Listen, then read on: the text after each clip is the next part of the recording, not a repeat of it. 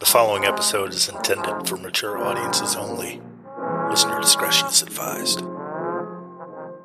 This is part two of the Somebody to Love, the life, death, and legacy of Freddie Mercury episode. So if you haven't heard the first part, go back and heard that one. you know what I mean. Without further ado, part two. Countdown for blast off. X minus five, four, three, two, X minus one, fire.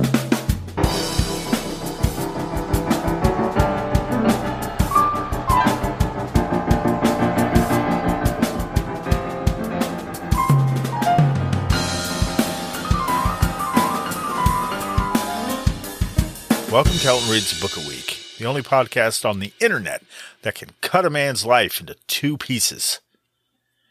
Well, synopsis of his life at least. My name is Elton, and I read a book a week. This time it's a continuation, folks. So if you haven't heard the first part, you should probably have done that by now. You know, first. Otherwise, this is all going to get real confusing real fast. Or not. I don't know. It's entirely up to you. Uh, make sure you follow the podcast on Twitter, which is where I usually lurk the most often, or on Facebook, if that's your thing too, where you can uh, join a group and bitch about how I don't make enough of these often enough. I get that a lot. You can also email me at eltonreadsabookaweek at gmail.com um, to tell me the same thing, but with a personal touch. If you enjoy this episode, please consider contributing to it via patreon.com or the podcast's anchor.fm page. You can do that through there too. Or, you know, there's tip jars on other podcast apps. You might try one of those too. That'd be great. I'll put the links in the description for the uh, patreon.com and the anchor.fm thing. But, you know, try the other ones too, whatever. Okay. So on with part two of the, you know, the show thing or whatever this is. Podcast. Podcast. There it is. Episode. Hmm. When we left off, Freddie and the gang had just recorded a demo and turned down a fuckload of money because nobody puts Queen in the corner, said the terrible Dirty Dancing reference. Meanwhile, the demo version of Keep Yourself Alive had made it into the hands of Trident Studios. Determined to get Queen on their roster, they offered a loose arrangement for the band, you know, while the band entertained their official offer. I imagine it was kind of like a car dealership letting you take the car home for the night or weekend or whatever to entice you to overpay for it and overpay for the stuff you don't need, like seatbelts. Although it was quote unquote loose, they made demands which Trident agreed to. Even buying the band new instruments, a new fucking PA system, and even found them a manager named Jack Nelson. Plus, they could use the studios to record their debut record, but only during off hours, which is which was usually between 11 or 2 a.m. We'll give you the downtime in the studio to see what you can do, they said. Despite the bribe of free-ish studio time, Queen wasn't just going to roll over and take a dick take a shitty record deal from those studio time wielding smooth talking motherfuckers. No, sir. They knew what they wanted in a rock and roll, rock and roll fucking deal.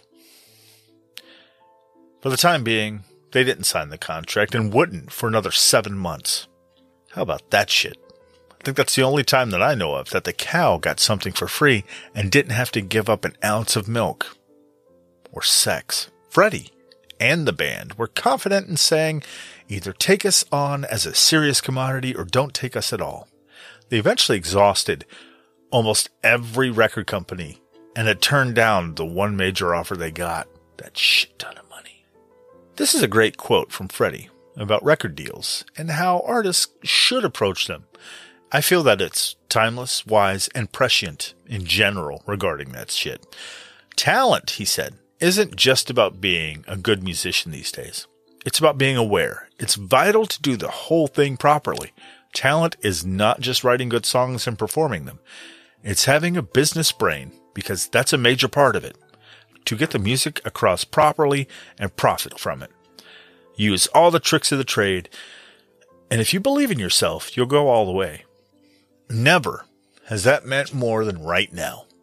With the deluge of talented artists flooding the internet with their fucking music, It takes some business acumen to not get completely screwed over if someone, you know, wants to profit from it and they come a knocking.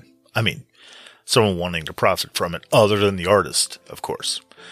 So while Trident was working to get the recording and distribution deals going, Queen signed with them and spent 1972 recording their album, which would be titled Queen.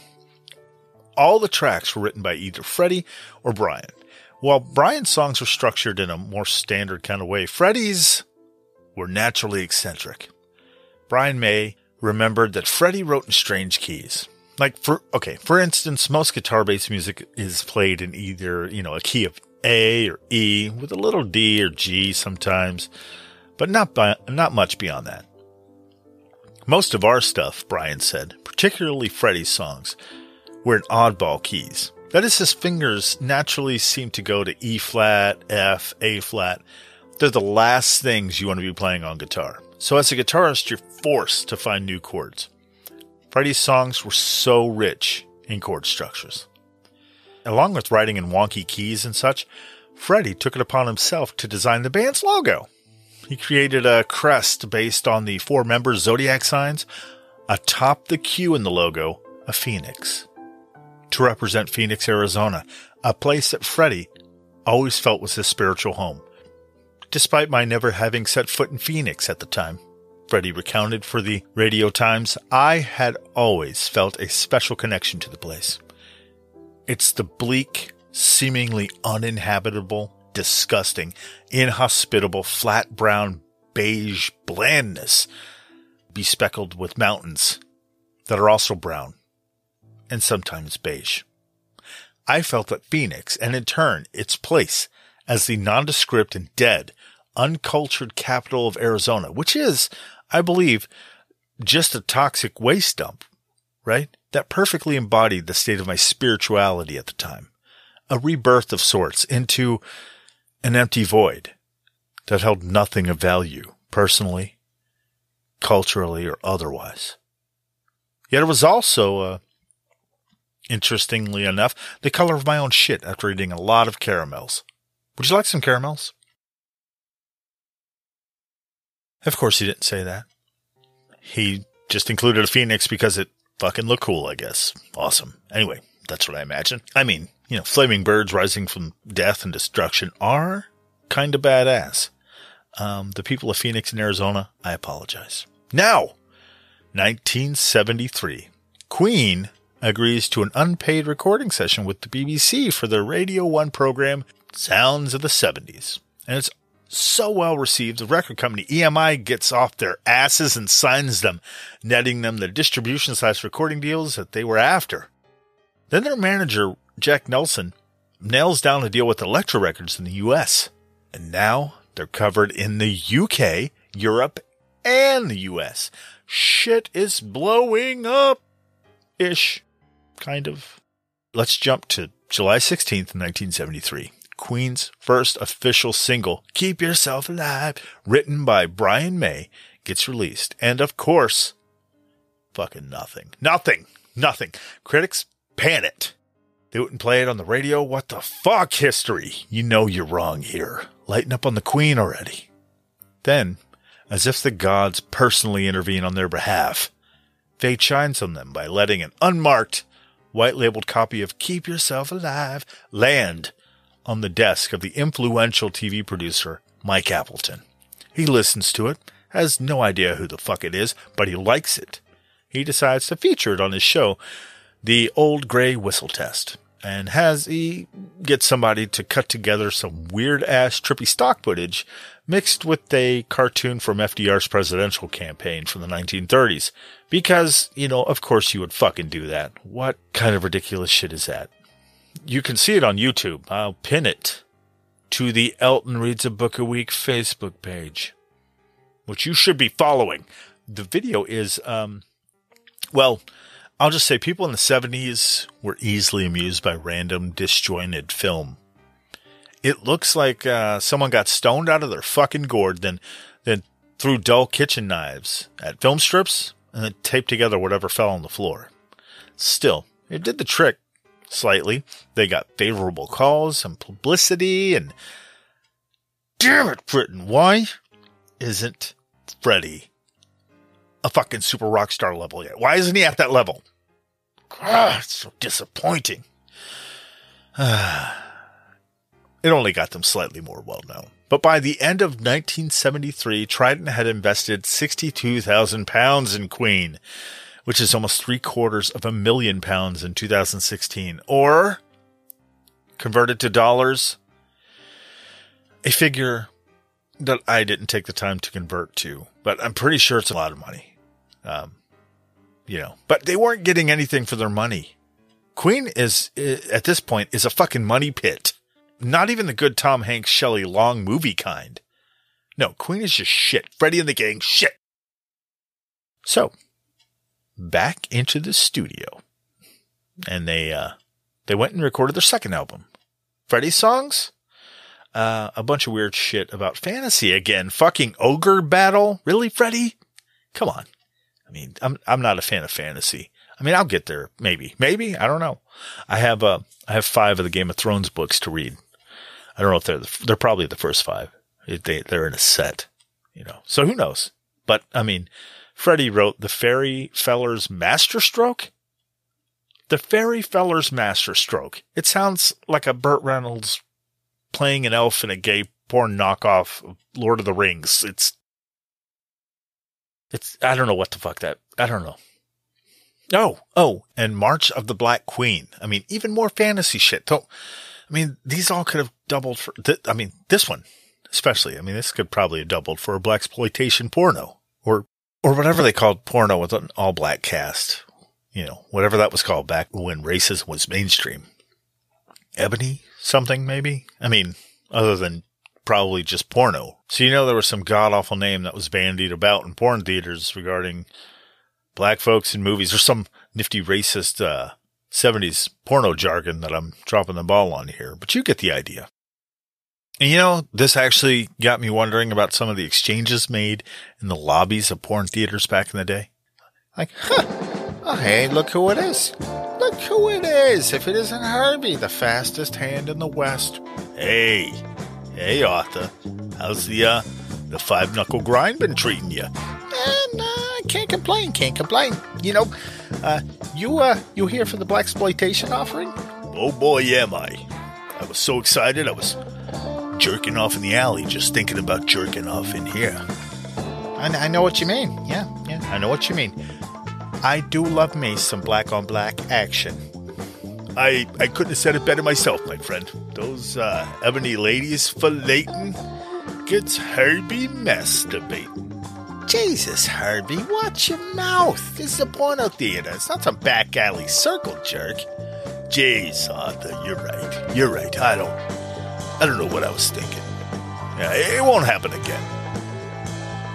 Speaking of circle jerk, same time on Tuesday? Of course. I'll bring the beers. Okay. Okay. Back to Queen. So they need to start making that sweet green to pay Trident back, or they're gonna drop Freddie and the boys like a rent boy getting teabagged. For those who don't know, uh, know what that means, it's it's pretty gross. Just just understand that things are being dropped uh, uh, into uh, into people's mouths, um, like these these people being the people being male prostitutes, balls, balls in the mouths of rent, like dropping, like dropping testicles into the mouths of male prostitutes. There, there. Now you don't have to wonder. God, damn it.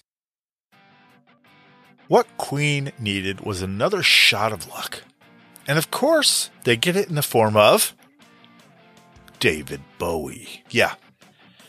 He was scheduled to appear on BBC TV's Top of the Pops in February of 1974 to perform Rebel Rebel, but he pulled out at the last moment, leaving a sexy opening that needed to be filled.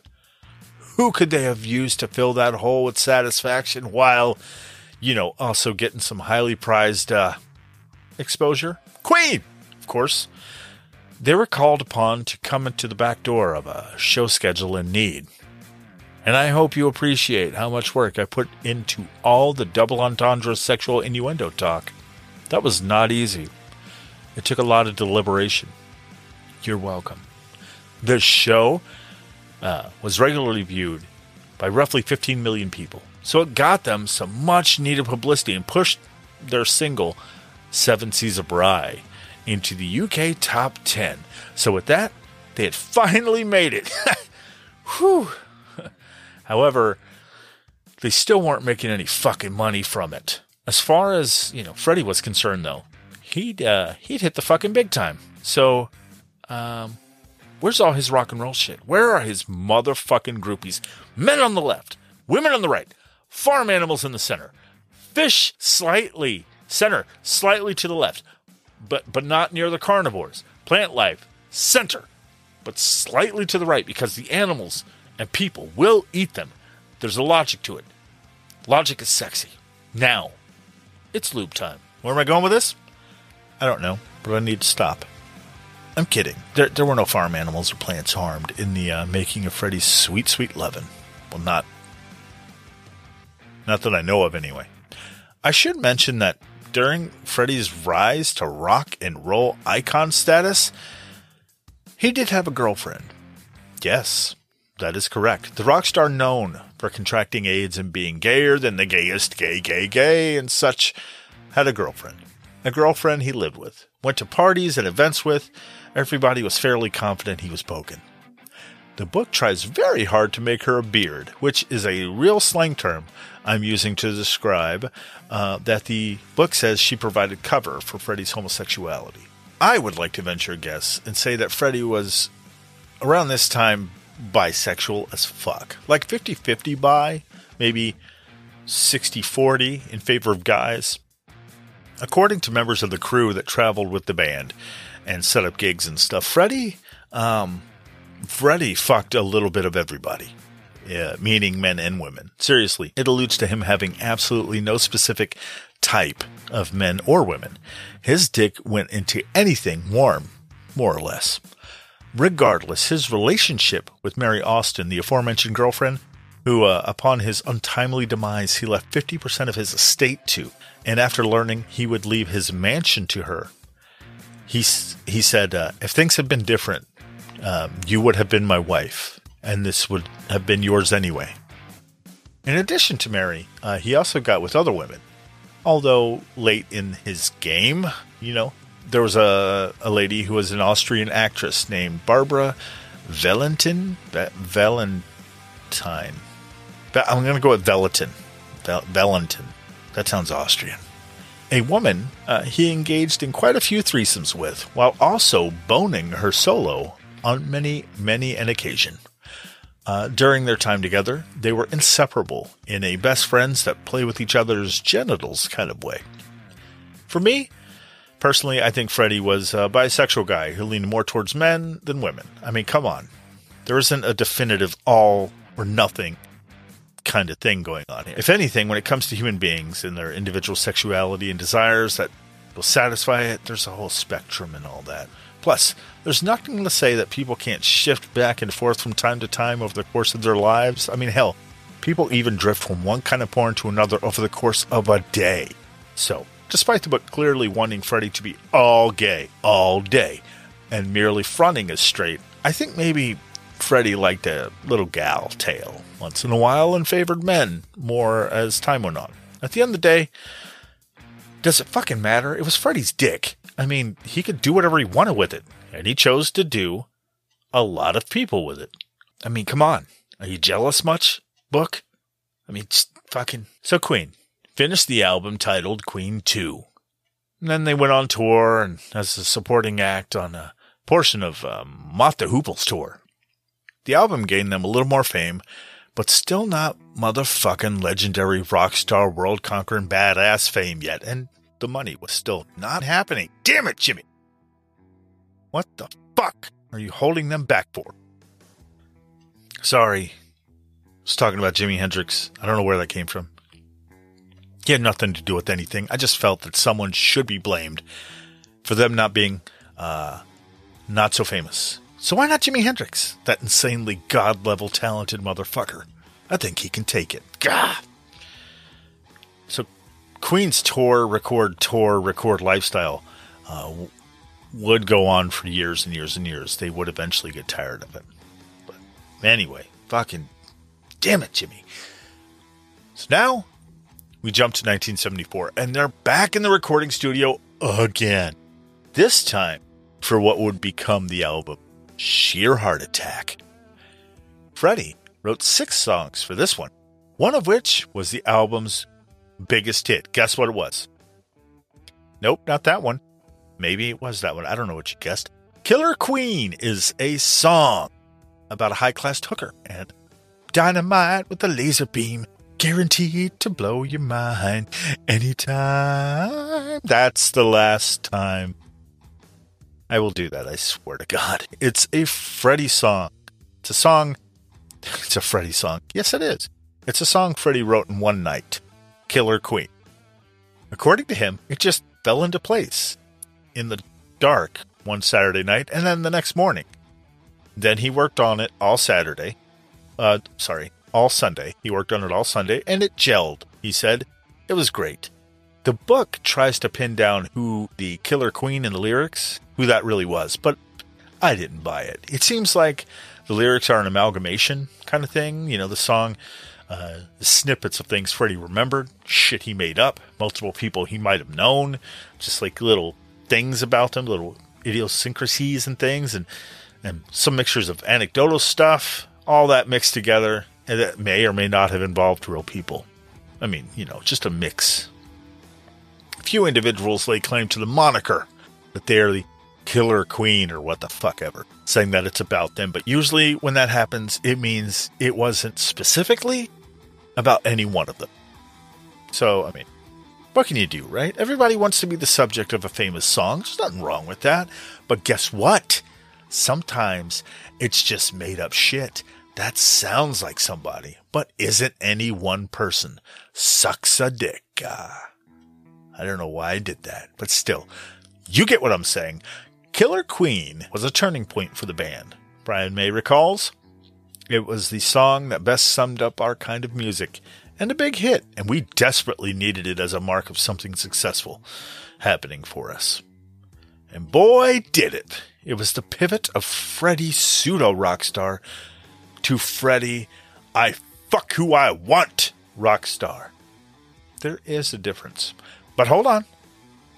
Freddie would have to hold off on fully making that pivot. First, they had to resolve the problem with Trident. From Freddie's point of view, they weren't giving them their fucking rock star money. Freddie, in his determined drive to become a rock superstar, had relinquished the burdensome hindrance of what is commonly referred to as patience. I imagine he felt, as many a newly signed artist does, that he had finally made it when the band had signed their record deal.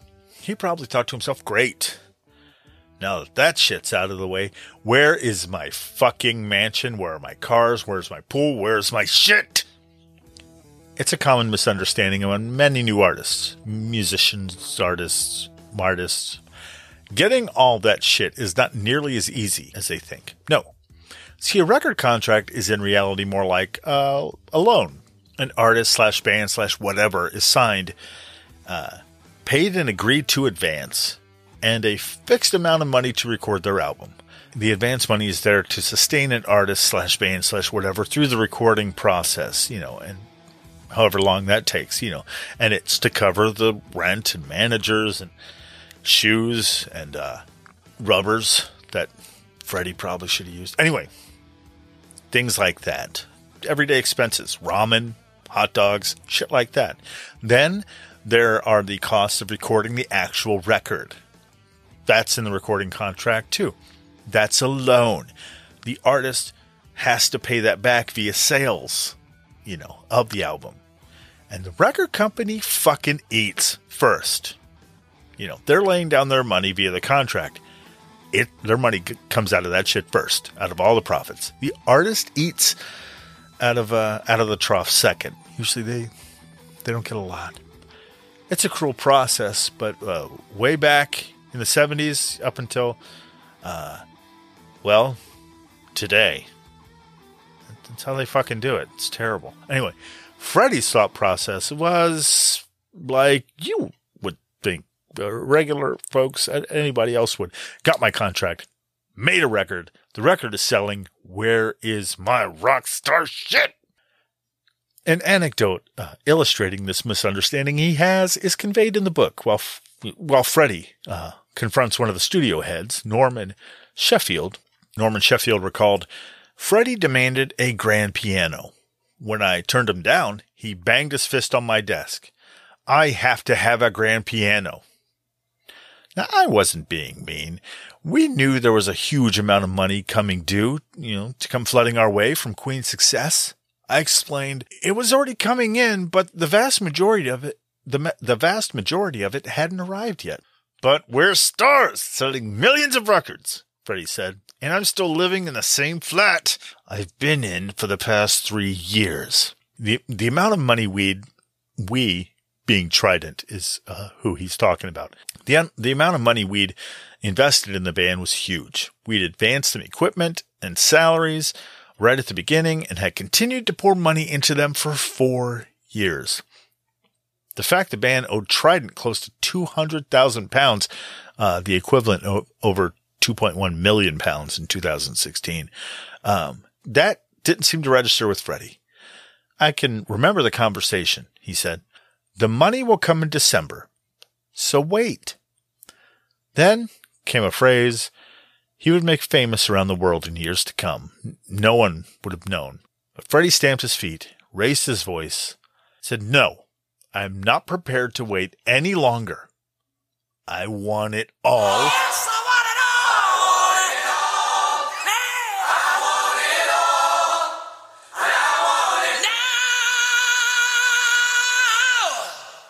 Regardless, this would eventually grow into a rift big enough to drive a lawsuit through, as the disparity between them having three reasonably successful albums, two top 10 singles, and such, uh, they weren't seeing much money. Queen would lawyer up and get the fuck out of their contract with Trident, um, and they did eventually. See what happens when Freddie doesn't get his shit, Jimmy? Do you see? Watch your ass, Jimmy. Watch your ass in an unspoken way. They had a lot riding on their next album uh, because at this point, even though Sheer Heart Attack had been a good album and Killer Queen was a breakthrough single, Queen was effectively broke or close to it. I mean, entering the mid 70s, running on fumes, uh, they needed a big hit. So, their next album, of course, uh, was an all or nothing endeavor. And if it went nowhere, Queen was probably done too um, titled A Night at the Opera. Many people who aren't Queen fans might know this album as The Iceberg That Sank Queen's Titanic, or Ship, or, or, or sank its battleship. It's, it sank their ship. It turned out to be the worst album in the history of albums, all the albums. A Rolling Stone review from the time said it was an album fit to be the soundtrack to a porno specifically designed to make men lose erections. Ouch. That's nonsense that I made up, but I'm going to move on. The album would be called A Night at the Opera. That's true, which was named after a uh, Marx Brothers movie of the same name. Recorded over three months in six studios and cost thirty-five thousand pounds to make. it's a lot of money. Was it enough to uh, pull the Queen Career airliner out of its slow, dead engine glide into obscurity? I mean, that depends on if you're familiar with uh, Bohemian Rhapsody or not. Blows, really to me. To me. Bohemian Rhapsody will prove to be one of Freddie's greatest works, a six minute epic in three distinct movements. That, at the time of its release, was the most expensive single ever recorded. It contains no chorus and it's about murder, nihilism, and according to the book's tortured stretch of a confusing interpretation, it's Freddie Mercury's coming out anthem as well. I don't know. Anyway, regardless, Bohemian Rhapsody was a big risk and it worked. Freddie had begun composing Bohemian Rhapsody in his flat in Kensington, long before the recording sessions took place. Roy Thomas Baker, the producer on all of Queen's albums at the time, he would go on to produce A Night at the Opera too. He remembered he was given a snippet of what would become Bohemian Rhapsody. Freddie sat down at his piano and said, "I'd like to play you a song I'm working uh, working on at the moment." So uh, he played the first part and said, "This is followed by the interim part." Although he didn't have the lyrics all together yet, uh, it was going to be a ballady number. He played a bit further through the song and then stops, suddenly saying, "This is where the opera section comes in." We both just burst out laughing. Bohemian Rhapsody took three weeks to record, which is as long as most bands took to record an entire album in the mid 70s. Most of the time was spent on the middle operatic section. It took a number of 10 to 12 hour days for the band to lay down the nearly 200 vocal overdubs in order to flesh out the entire choir effect. What the fuck? 200 vocal overdubs? That's re-singing the same parts over and over and over. I'm surprised there wasn't a fucking homicide. The, oh my god, the recording process had been such a technically complex affair. Um, that, but they weren't entirely sure what to expect when they heard the whole thing. At the end of it, there was no preview thing. There wasn't instant playback. That all of this had to be cut together and taped together. Just, just, it was monstrous work. So there's no way to hear what it was going to sound like until it was done. Can you fucking imagine that? Putting in those many days. What if it had been a turd? Fucking, there would have been some knife play. And, uh, just saying, it was all Freddie's idea. Freddie probably would have been stabbed the most. Gary Langan remembered that he just knew it was destined for such greatness and had this whole charisma about it, he said. So they put it all together. The band thought they should release it as the first single from A Night at the Opera. Well, Bohemian Rhapsody was a six minute song, and radio stations at the time weren't playing these things. Not, not six minutes. It was twice as long as the classic three minute runtime that radio stations usually stuck to. Contrary to popular portrayal, the band and the record company thought about cutting it down to fit radio's format. But listen to Bohemian Rhapsody. Go ahead, go listen to it. I'm not going to play the fucking thing here. I'll get sued. But go listen to it. They had the same, they had a problem. You just listen to the whole song. You, you can probably hear it in your head. They listened to it over and over and couldn't figure out a way to cut it, to trim it down. So they just kicked it out and said, you know what, six minute song, man. Uh, and they, they kind of crossed their fingers and hope for the best. Freddie said it was either going to be a big ass flop or people were going to listen to it, buy it, and it would be a big hit. Which, I mean, that's how most things go, right? It's either a big fucking deal or no deal. Now wait. Now wait. I know what you're thinking. What's been going on with AIDS? Haven't talked about it yet. How's that old so and so AIDS been doing? Been wondering about that AIDS. Is it having a good time with all the making people ill and dying? Killing off the gay community via the pleasures of the Hershey Highway and discos as far as the eye can see? What the fuck am I talking about? I just trampled off into the weeds and kept going. Pull it back in. AIDS. As far as sexually transmitted diseases go, it's doing very well at this time. Unfortunately, it had been hiding under the radar of the medical community for years and was secretly killing its way across the globe for decades, simply by way of its long game attack on the immune systems of people. Had uh, human beings been dropping like flies overnight, it probably uh, would have been caught and dealt with much sooner. Um, also, unfortunately, as history has shown us, um, wasn't the case that it was caught and dealt with, was it? It was simply the wrong time and place for the LGBTQ community, and the right time and social place for AIDS to hook up and get its years long killing on. God damn it. Fuck AIDS. I mean, not literally. Fucking a disease isn't a good idea no matter what sexy pillow talk it lays on you. Oh, come on, baby. Let's have some fun, huh? Live a little. And by that I mean very little. You're dead in a few years, but it's a gentle slide into a pain filled end. You'll lose weight though, eh? Yeah. Doesn't everybody want to lose some weight? And maybe hair? And, I don't know, teeth? I mean, you know, hey, where you going? After millennia of stifling oppression, being forced into hiding, and far, far worse, the gay community saw a dim glimmer of hopeful acceptance beginning to glow in the 1970s.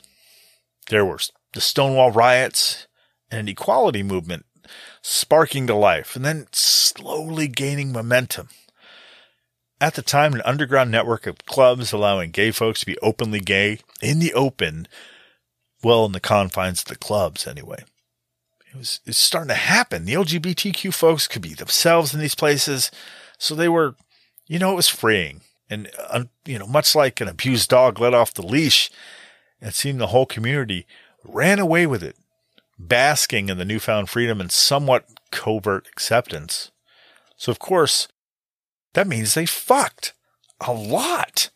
Wouldn't you? I mean, after being told you were wrong for being you, wrong for being attracted to who you were attracted to, and suddenly get a quiet whisper of, okay, go ahead, you're good to go.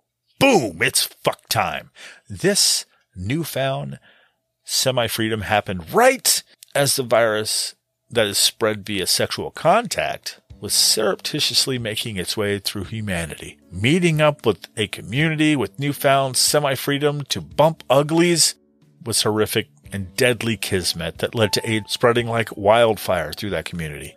Then it was ignored by the rest of society at large and allowed to spread due to ignorance fueled by dogma and fear. What the fuck? The history of gay acceptance is a topsy turvy one, uh, you know, to say the least.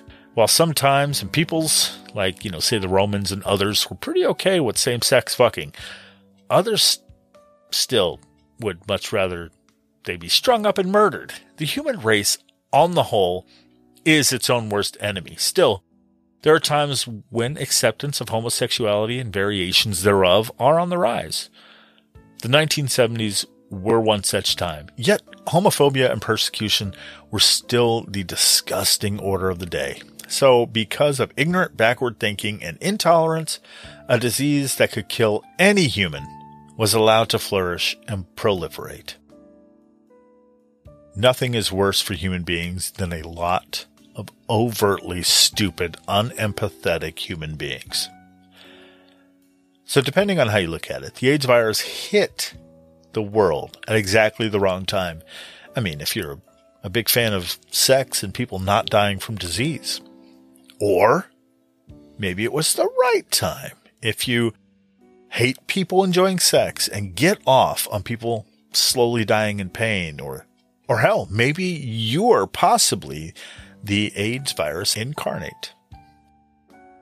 Freddie, during the time uh, AIDS was starting to quietly make its way into and through the gay community, was living the life of a quiet artist.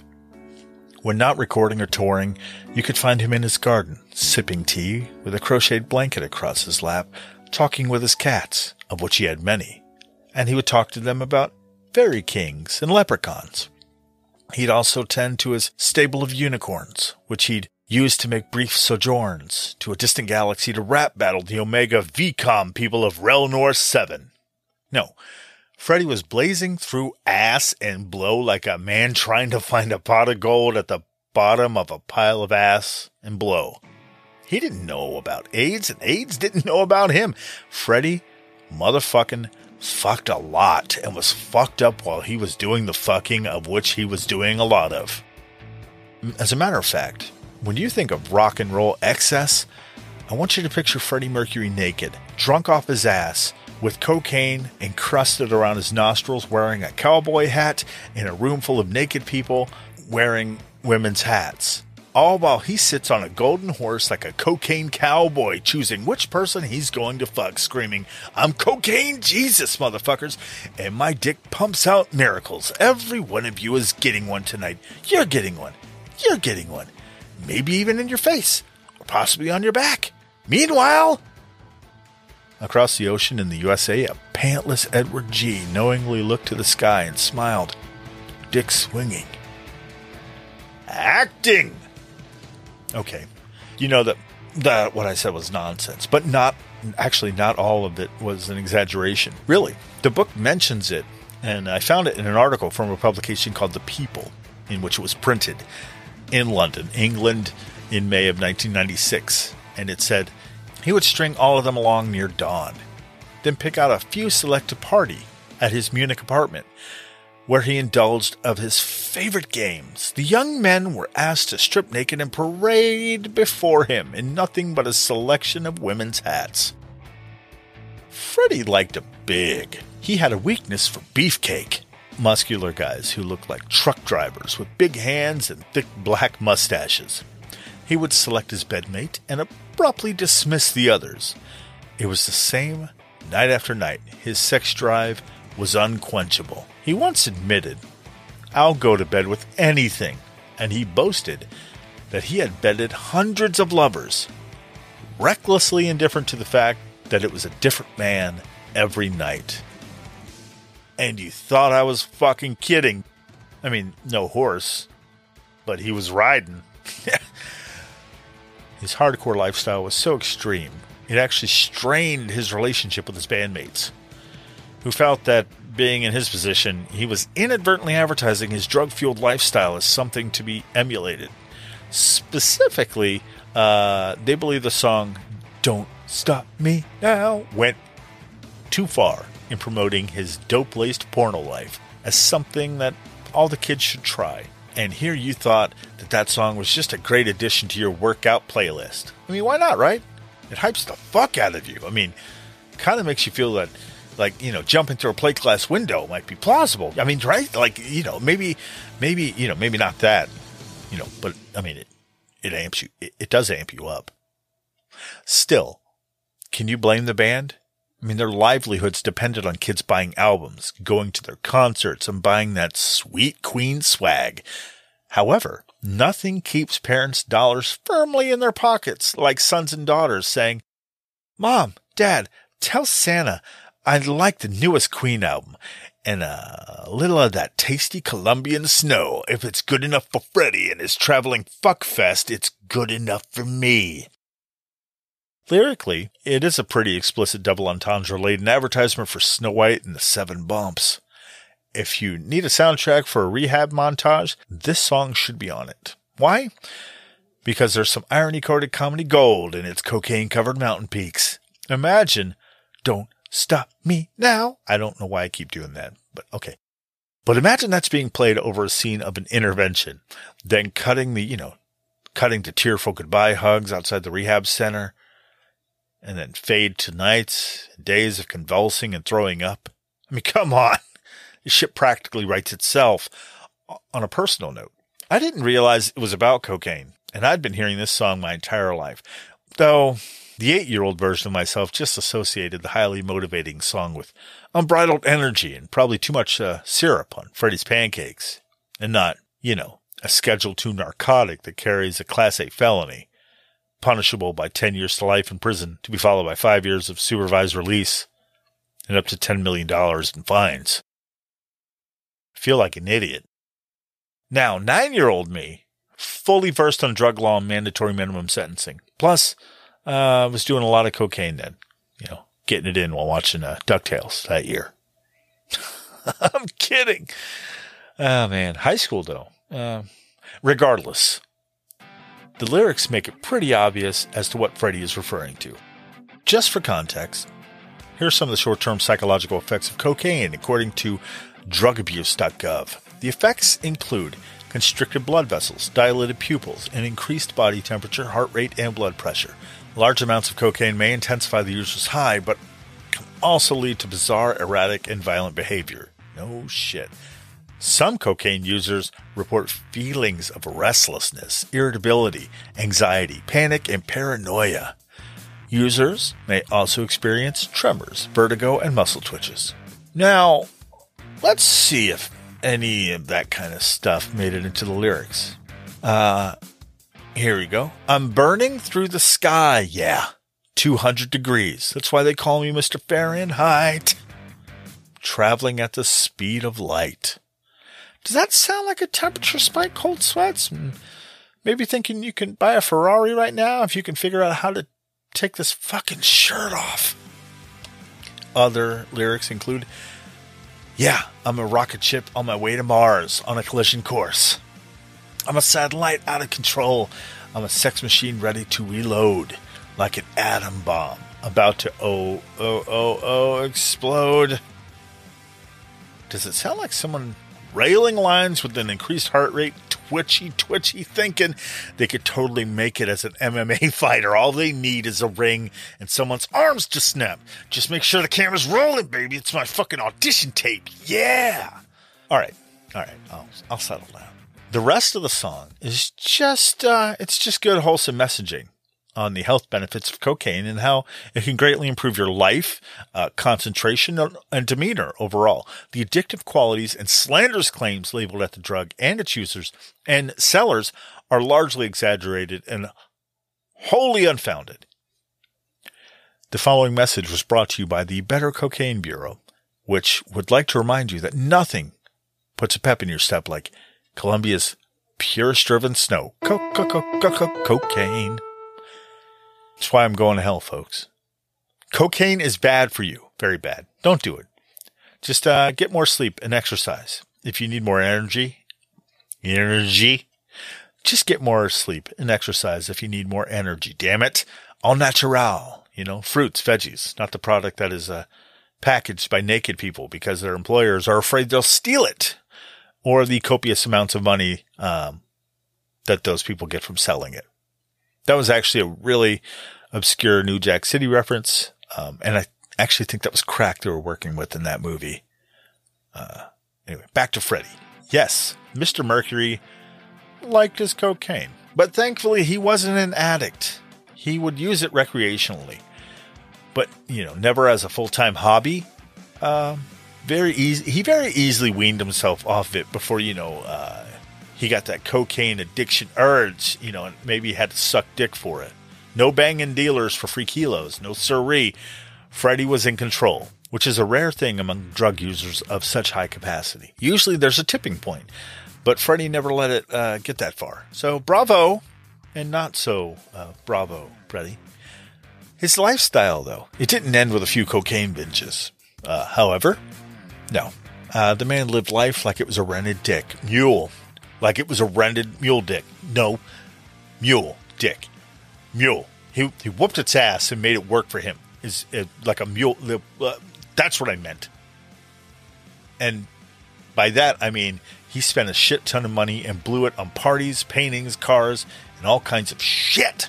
He spent hundreds of thousands of pounds slash dollars slash and a, an insanely obscene amount of money, no matter what currency you call it. He flushed it into a shitter of luxuriously boozy, dope, binge filled days of shopping.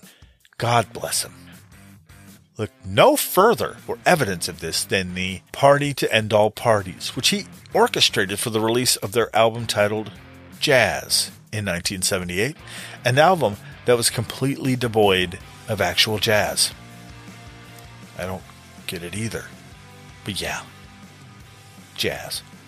Let's just jump around a bit and talk about it. The Party of Parties, to showcase the release of the album, was thrown at the Fairmont Hotel in Louisiana on Halloween in 1978. According to Freddie, we just wanted to have a bit of fun. The title suggests one or two promotional possibilities. New Orleans was the obvious place to launch it.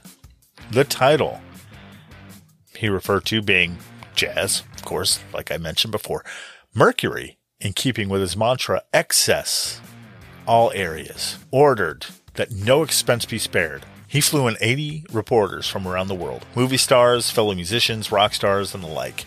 Freddie Mercury overwhelmed 400 guests with shit like voluptuous strippers who smoked cigarettes with their vaginas, a dozen blackface minstrels, dwarfs, snake charmers, drag queens, several busty blondes who stunned party revelers by peeling off their flimsy costumes to reveal that they were, in fact, well endowed men.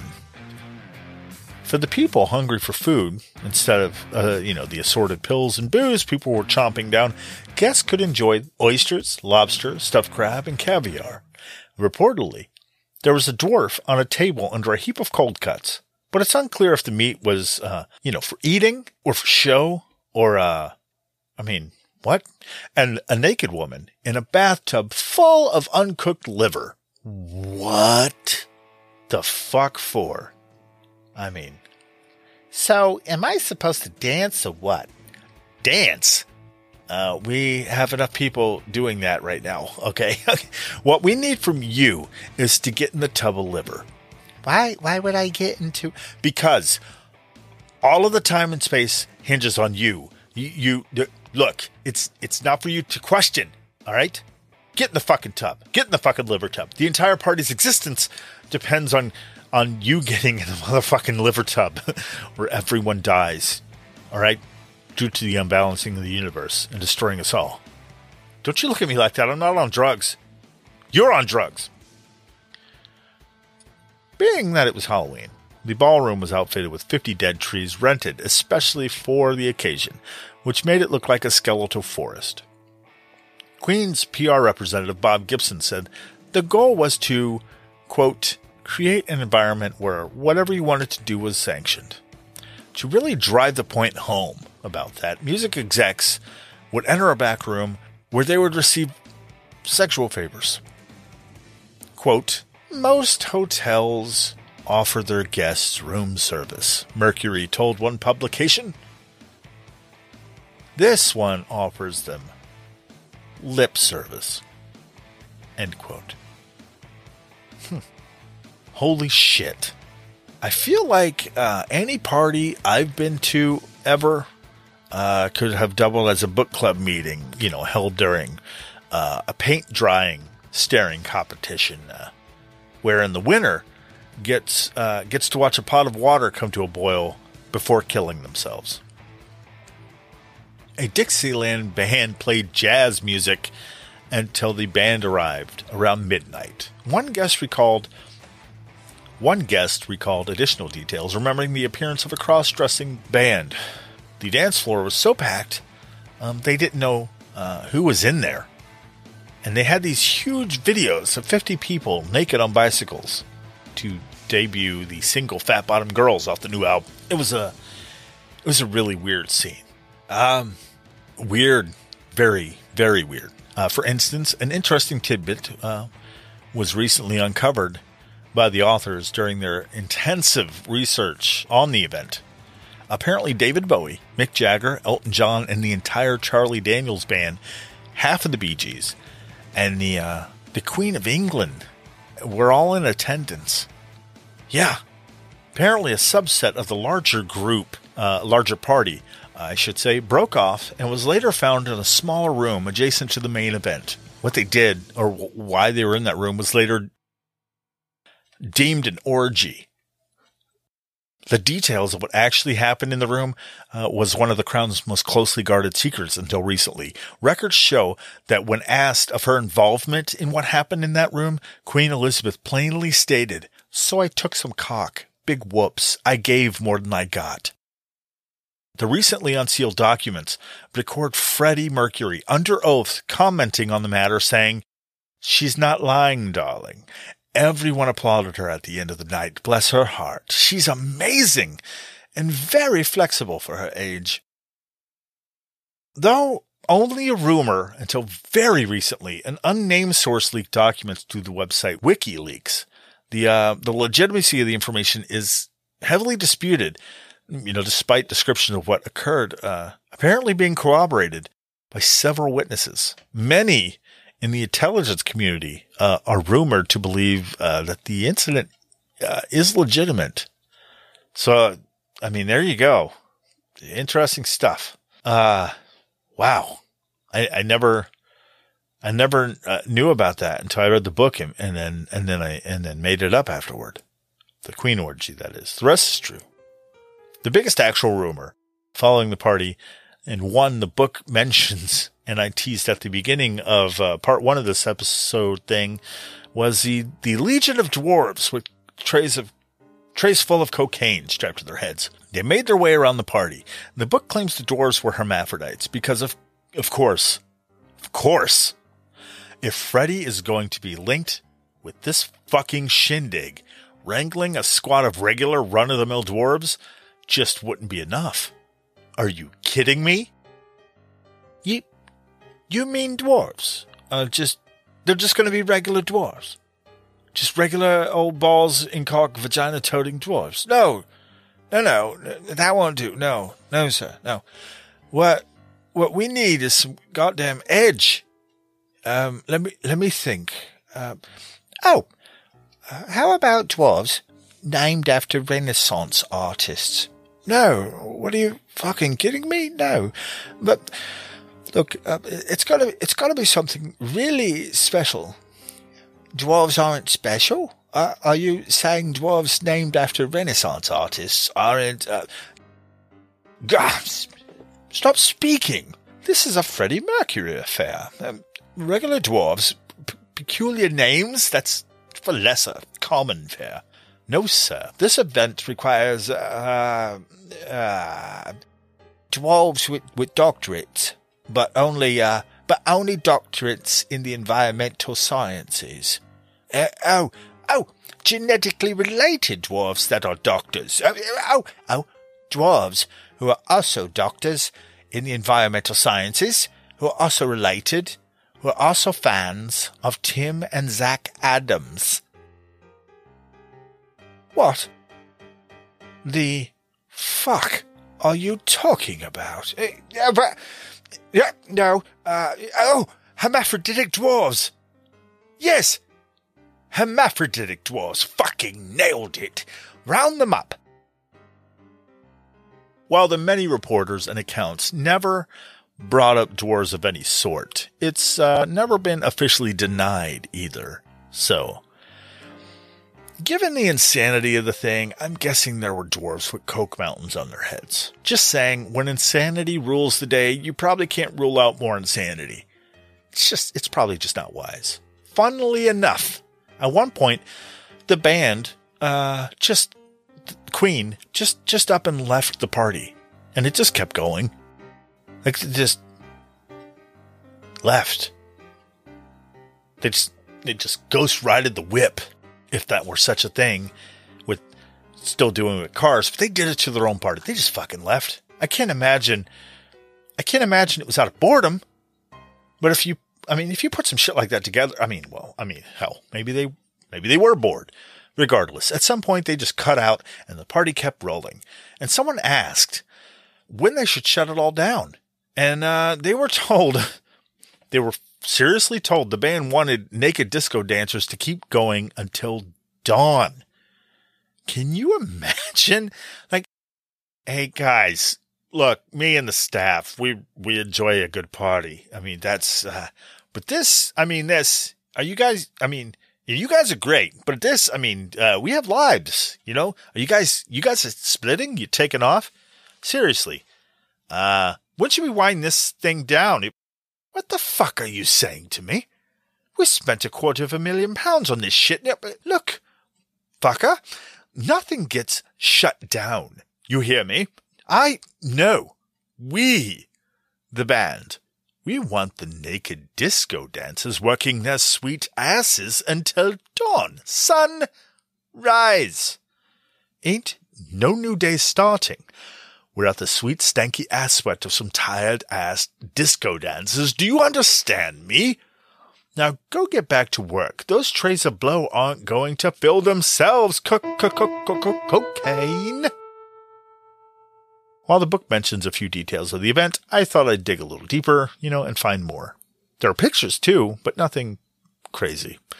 I mean, they cut the pictures kind of tame. They couldn't have, uh, you know, smoking vaginas in newspapers. Um, I, I, got a lot of it from interviewmagazine.com and Ranker, uh, if you want to go hunt for yourself for more. Anyway, since, uh, you know, we've already strayed off the linear aspect of Freddie's life, why not trip into some interesting side story stories like Freddie and Queen's insecurity about the public's changing musical tastes? They began their rock and roll story while the music was in the throes of glam rock. If you don't know what that is, uh, look up David Bowie's Ziggy Stardust period and the band Sweet. And uh, you know, Marc Bolan uh, and his band called T Rex. Uh, basically, It was rock bands using makeup, androgyny, and the wearing of womanly clothing as a form of rebellion against social norms at the time, while toying with the idea of gender roles, conformity to social constructs, conformity to social constructs and whatnot. Uh, Queen started right as that particular movement did. So, Queen was kind of freaked out about the advent of punk rock because punk rock wasn't that. It was, it was like a reaction to that. So like any, you know, rock band that garnered any kind of notoriety, there was a real fear of, uh, becoming irrelevant overall, not just because of punk. It just so happened punk was, I don't know, like, uh, music community or the uh, music it's throwing itself in reverse away from glam. So they kind of panicked. Um, you get what I'm saying. What's funny about Queen being worried about punk though was that they kind of uh, inadvertently introduced uh, one of its biggest bands to the world. As part of their promotional schedule for the album A Day at the Races, Queen had been booked to appear on the ITV show Today with Bill Grundy in December of 1976. Unfortunately, they were unable to fulfill their obligation because Freddie Mercury had a toothache.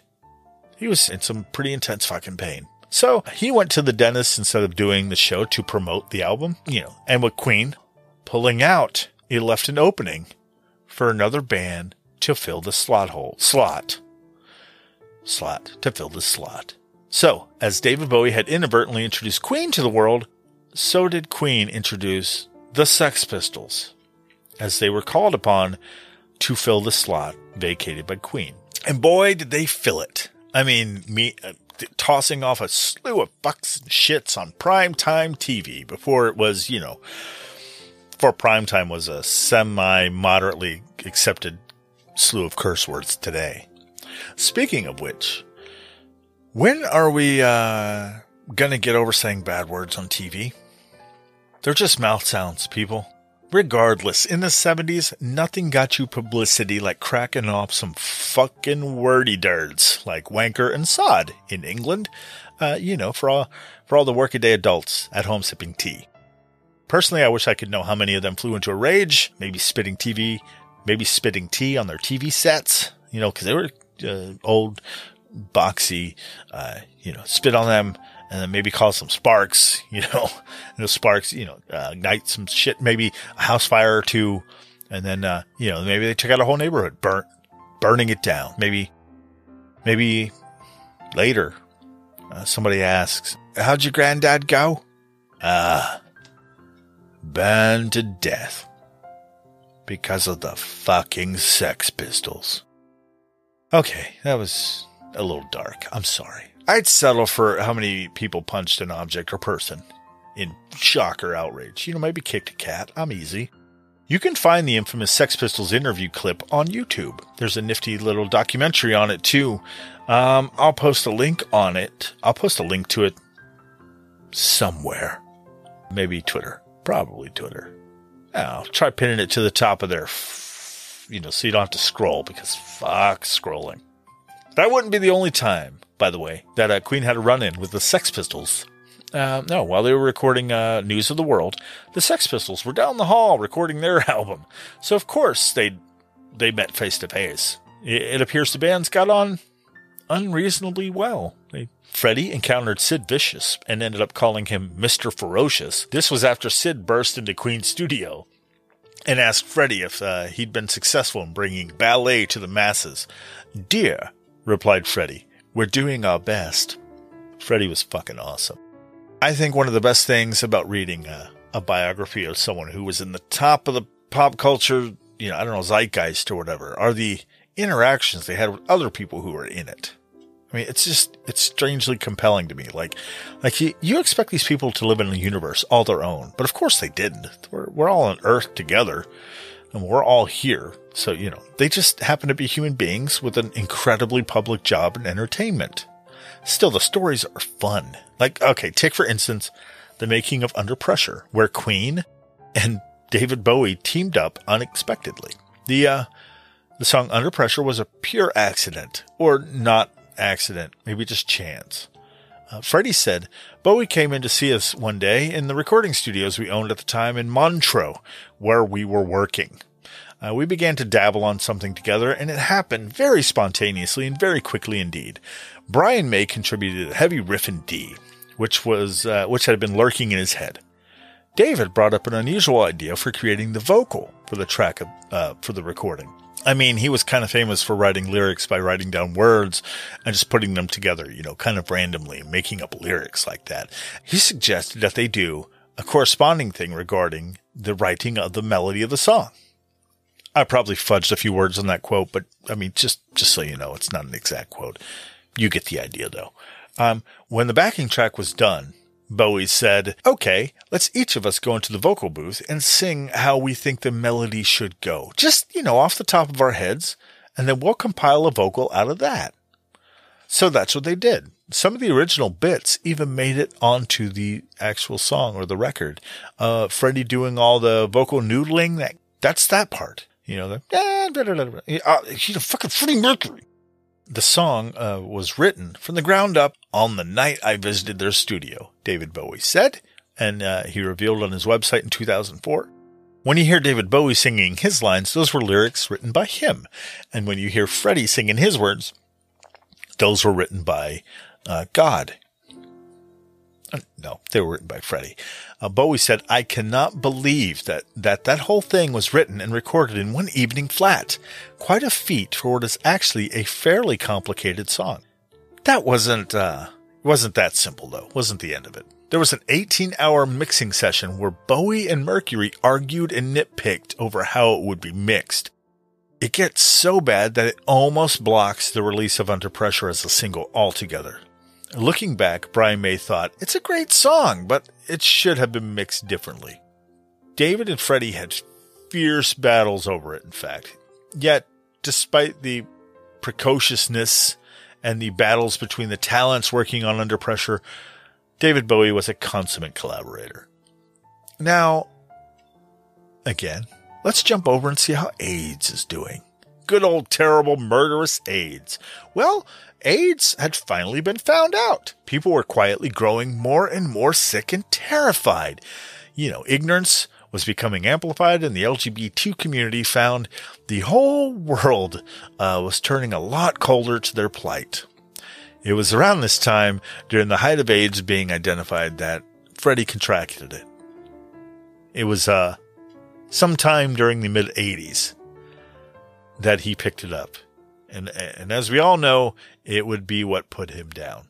God damn it. He was such a good guy. So, okay. So here's my dilemma. I think we should wrap up this episode with a nice bit of highlighting because the end, the real end is, is just too much. The book goes into how AIDS worked its way across the world, infiltrating the gay community and did ungodly damage to everyone. It goes into detail about Freddie's, how Freddie spent his last days. And overall, I think it's important to understand the full scope of any man's struggle, especially one so tragic. But it doesn't mean every recounting should end in tears or something, right? So, if you want to gain a fuller understanding of Freddie, uh, the virus that took his life, and why his end was just so damn unfair, uh, you should get this book. It's really good. It had a lot of information in it. Really, really good info. It's a, the writing is a little iffy at times, and like I said, there are some things where you're like, why, why are they pushing me to a certain way? Anyway, overall though, good. I, I feel it was it was really good. Even, I mean, even with making this two part episode, I didn't even dent the wealth of info that's in it. There's a lot. It's really good. Get the book. It's, it's worth it. Now, now Freddie lived life at a thousand miles an hour. So why not talk about some of the miles he covered instead, right? Freddie, uh, is deserving of high points and he had many, you know, the rock god that uh, he is and was. So let's talk, uh, about Live Aid at Wembley. Now, the performance, uh, portion of Queen at Live Aid was recreated to great effect in the Freddie Mercury biopic Bohemian Rhapsody. Plus, there's clips of the performance itself on YouTube. It's phenomenal. It's been described as 20 minutes that changed music. It has been voted the greatest live rock performance ever a few times over. Uh, If you haven't seen it, you need to. You definitely need to. What I found interesting about uh, its mention in the book was the prelude leading up to it. Bob Geldof of the Boomtown Rats fame uh, recalled, I just had to find Freddie's G spot, meaning he had to find a way to ask him without him, you know, saying no.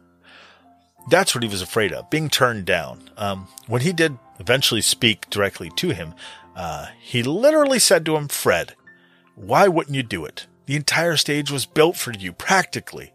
Darling, the world. Freddie laughed and said, Oh, you have a point, Mr. Geldof. Artists lined up for what was hyped as the biggest concert on earth. Each of them would be given a maximum of 20 minutes of stage time. With that in mind, uh, Queen made four crucial decisions that would turn them into absolute legends more than they were already legends. More, you know, heaping it on. First, they suggested they shouldn't open or close the show. They wanted to land right in the middle ish, kind of. The whole concert would be 16 hours long, which began at noon at Wembley Stadium in London. They asked for their slot to be around 6 p.m. and 7, which was prime time, baby. More eyes on Queen, motherfuckers. Second, Queen stuck to their fucking hits. All killer, no filler. While the other acts thought they'd do a little advertising for their latest album, playing their latest single that was on the radio at the time. Uh, Queen opted for fucking timeless. Well, except for Hammerfall, that was kind of new. But still, Radio Ga Ga, We Are the Champions, motherfucking hits, baby. Third, they rehearsed their asses off. For three days in the run up to Live Aid, everything had to be near perfect. Finally, last thing, they pulled an old school trick. They had their friend uh, set the faders on the mixing of the the, the sound the, that was going out for broadcast. He inched theirs up a little louder than the rest of the acts, so the people at home would wake the fuck up and pay attention. Queen's playing, motherfuckers. Was it worth it? You goddamn right it was. Not only did they own that show, they single handedly ended all of world hunger. Wait. Uh. Wait. No. Uh. Hold on. Let me check. That doesn't seem right. Uh. Huh. Turns out, uh. Turns out the people are uh, still starving in, in Africa and all around the world. Well, that's a little anticlimactic and unfortunate. I was I was certain that famous people singing would end. I mean, at least, I mean, at least you got a good show out, out of it. Out of it. Damn. You know, I really thought concerts were viable food substitutes. I could have sworn I read that in a non-existent news article. Well, shit. This book had a lot of information in it. Like I said, it had, it can be a tad, uh, you know, like I said before, biased, I guess is the word, but it was a wealth of information. It's, really good. I can't say that enough. So, um, so much more in it. My God. All right. Um, God, Freddie Mercury did so much shit. All right. So before I wrap this one up, um, I'll end with one of my favorite takeaways from Freddie Mercury's life story. It's a little sad, but also pretty fucking amazing. So you'll need the setup first. Here it is. Uh, after Freddie had told other members of Queen about his diagnosis, they rallied around him with a pocket full of shells. Sorry, my brain just went there, and sometimes it's just not worth stopping it. No, they rallied around their friend slash bandmate slash business partner and honored his request to keep his terminal prognosis a secret. As Freddie's life was winding down, he kept the reason for his unhealthy decline to himself and a few very close people. Um, he did it for a lot of reasons, one being that he didn't want to jeopardize the careers of the many, many people that depended on Queen to keep functioning. That's the common consensus, by the way. Uh, even though he never outright said why he didn't tell anyone beyond his circle of trusted folks that included members of Queen, but it just makes sense. In that spirit, He told Brian May, Roger Taylor, and John Deacon to write as much material as they could so he would sing and record it. It was a race against time, as they say, and he held up his end, belting out songs to the point of exhaustion. Sometimes it would only last a couple of hours a day because he would get very tired. But during the couple of hours, boy, he would give a lot, May recalled. When he couldn't stand up, he'd prop himself up against the desk at the mic here, down a vodka, and do a blinding vocal. May remembered the late Bohemian Rhapsody singer insisting, I'll sing it till I fucking bleed. I remember doing the demo for the show must go on with the guide vocal, some of it in falsetto because I couldn't reach the top notes. And I said, Fred, I don't know if this is going to be possible to sing, he said. And he went, I'll fucking do it, darling. Vodka down and went in and killed it, completely lacerating that vocal. He was in a very poor state physically by that time, really hardly able to walk, but he could still bring that passion into the vocal. He'd have to go and recuperate for days to get enough energy to get back to the studio to record. And then he'd try and cram in as much as he could with the time he had left. In the end, he almost made it. Brian May explained in the 2011 BBC documentary about Queen titled Days of Our Lives, Freddie would say, Give me words, I will sing. So there I was, writing on scraps of paper these lines for Mother Love. I would give him a line, he would sing it, then sing it again, then sing it again. So we only had three takes of everything. After he had finished the second verse, he said, Oh, I don't feel too well. I'm going to go home and we'll finish it tomorrow. And he never did. That was the last time I saw Freddie in the studio. After that, he grew too weak to stand. His voice slowed. The pain intensified. He never came back. Brian May finished the song's final verse, both writing and recording it. How utterly amazing, yet tragic. When he was young, he was hell bent on being a rock star. He had a natural internal drive that he used to reach that goal, which he undoubtedly did. He had nothing left to prove at the end, nothing to gain, and you know, the sand in his hourglass was almost empty. As he was fading away, he used the time that he had left, not for himself, but for the betterment of those he'd leave behind and their collective legacy. My takeaway was that when you're at the end, it's not about you, but what you did for those around you and what you will leave behind for them. Ultimately, death isn't about you, is it? It never really was. Freddie was kind, sweet, friendly, shy, campy, Japanese art loving guy who loved Lana Turner, the music cabaret, and, whose favorite singer was an opera vocalist named Montserrat Caballé.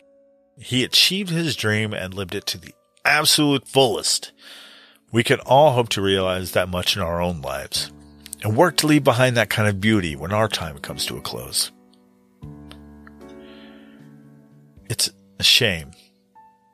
He, uh, he, he couldn't just stop fucking everyone. I mean, the guy fucked a lot. Damn it, Jimi. You could have told Freddie to keep it in his fucking pants, Jimi. So what if you were dead before the whole f- fucking dreams, Jimi? He could have spoken to him in his dreams. He'd listen to you. He was your super fan, Jimi. Damn it. Missed opportunity, Jimi. Damn it, Jimi. I hope you enjoyed this episode of Elton Reads a Book a Week. If you did, uh, please give it a five star rating on the podcast app of your choice. Um, multiple, do it multiple times. That's even better. Um, it only takes a minute and it helps other people find this. Um, you know, so you, and fuck, you can tell them too if you'd like. That, that's great too. Spread the word.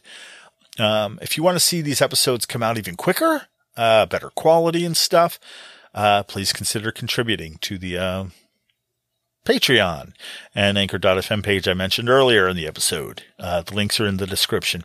Again, you can contact me at Elton Reads Book a Week at gmail.com and, uh, you know, follow the podcast on Facebook, Twitter, and all that jazz. Um, usually I'm on Twitter a lot more than the other ones. Uh, Instagram is a close second. Um, I'm, I'm, on that pretty close to, I'm on that a lot too. Not so much posting, uh, because there's only so many pictures of books I can take without making them all look the same because, you know, they're fucking books. What am I going to start doing?